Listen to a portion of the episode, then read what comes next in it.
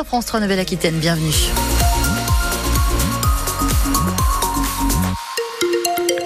Des perturbations possibles sur les rails ce matin. attention par exemple au trafic Arcachon-Biganos qui pourrait être perturbé par des inondations causées notamment par les forts coefficients de marée. Restez vigilants, c'est le TER, euh, le réseau TER Nouvelle-Aquitaine hein, qui nous prévient de cette info. Évidemment, hein, conséquence également euh, du passage euh, de la tempête Carlotta ce week-end, des routes qui sont fermées à la circulation encore une fois ce matin. Ça concerne par exemple la départementale 2 à Saint-Julien de Béchevel dans le Médoc et une autre au Bio près de Libourne. Vous nous appelez si vous constatez encore vous des dégâts causés par cette tempête au 05 56 et 19 10 10. Le ciel, il est gris ce matin, Marie. Des nuages et de la pluie au programme de la matinée. Cet après-midi, le temps est plus sec et les nuages alternent avec les éclaircies. Le vent souffle encore assez fort sur la côte cet après-midi. Côté Mercure, 6-7 degrés au réveil, jusqu'à 13 degrés au meilleur de la journée à la Teste de Bûche. 11 à Lormont et Libourne, 12 à Pauillac et la Réole. Entre 1200 et 3000 personnes ont défilé hier à Bordeaux contre le projet de la société canadienne Vermilion. Elle veut forer 8 nouveaux puits de pétrole en pleine forêt usagère de la Teste de Bûche à Cazaux. Elle qui produit déjà 1500 barils de pétrole par jour sur le bassin d'Arcachon. La préfecture de la Gironde doit rendre son avis sur le projet d'ici l'été. En attendant, donc, les opposants se mobilisent. Hier, ils ont reçu le soutien de Greta Thunberg, égérie suédoise et mondiale de la lutte pour le climat. De nombreux combats depuis sa grève scolaire pour le climat lancée en 2018. 15 millions d'abonnés sur Instagram. Alors forcément, sa venue à Bordeaux n'est pas passée inaperçue, Valentin Dunat. Quand Greta Thunberg se déplace, qu'elle le veuille ou non, et elle semble vraiment ne pas le vouloir, elle ne passe pas inaperçue. À Bordeaux hier, Daniel, 32 ans, l'a bien remarqué. Pour moi, c'est une personne euh, qui s'est levée qui a dit, euh, qui a dit merde. Et de, et de par son âge, euh, tout le monde a, a repris la chose et elle est devenue pour moi une martyre climatique, comme je disais. quoi.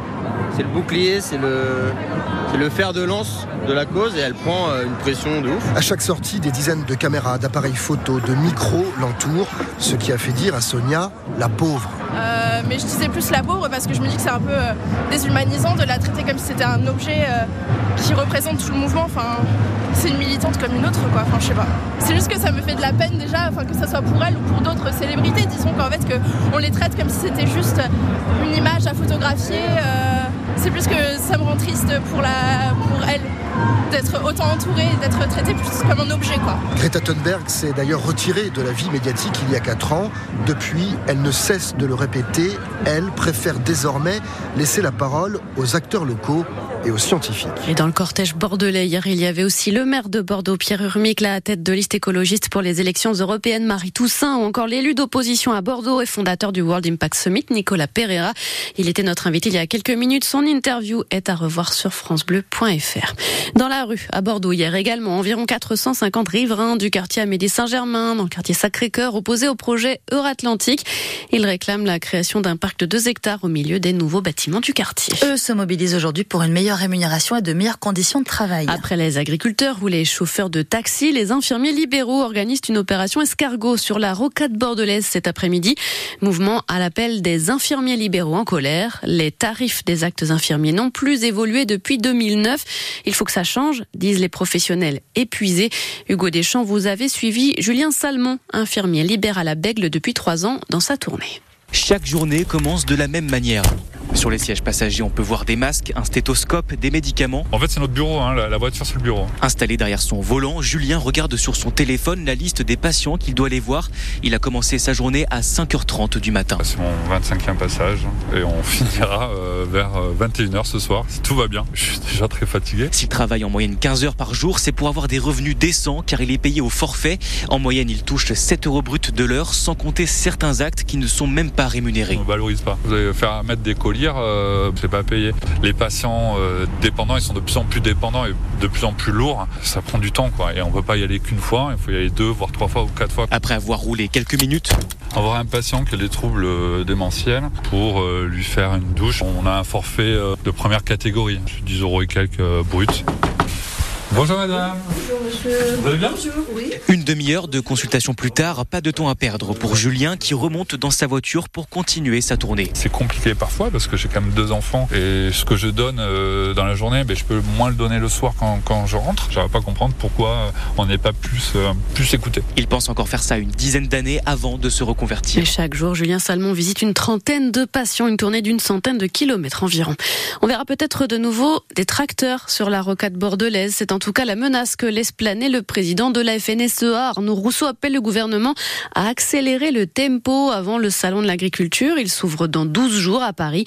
Arnaud Rousseau doit être reçu à Matignon demain après-midi. Il déplore l'absence de points de suivi sur la situation des agriculteurs. Depuis 10 jours, les annonces du gouvernement et la levée des blocages sur les routes. La Gironde est toujours en vigilance euh, orange au cru ce matin. Vigilance maintenue par Météo France. On est à la pleine mer et des débordements importants sont encore possibles en ce moment. Prudence donc.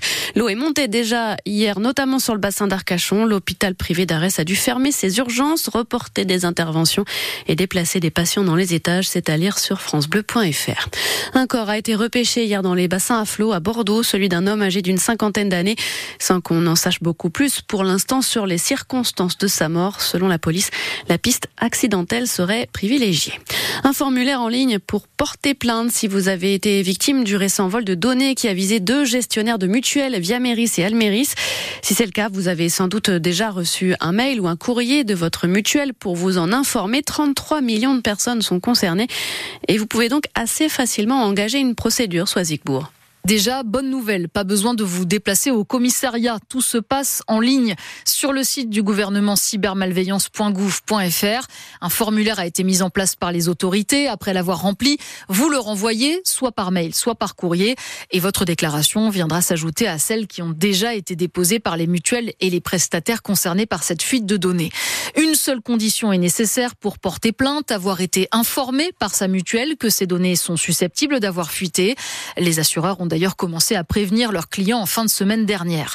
Si vous êtes victime et que vos données ont été volées, la CNIL, le gendarme français de la vie privée, vous conseille d'être extrêmement prudent avec les mails que vous recevez et de ne surtout jamais cliquer sur les liens ou les pièces jointes. Les précisions de Soisigbourg. 3900 exposants venus du monde entier pour les trois jours de Wine Paris et Vinexpo Paris.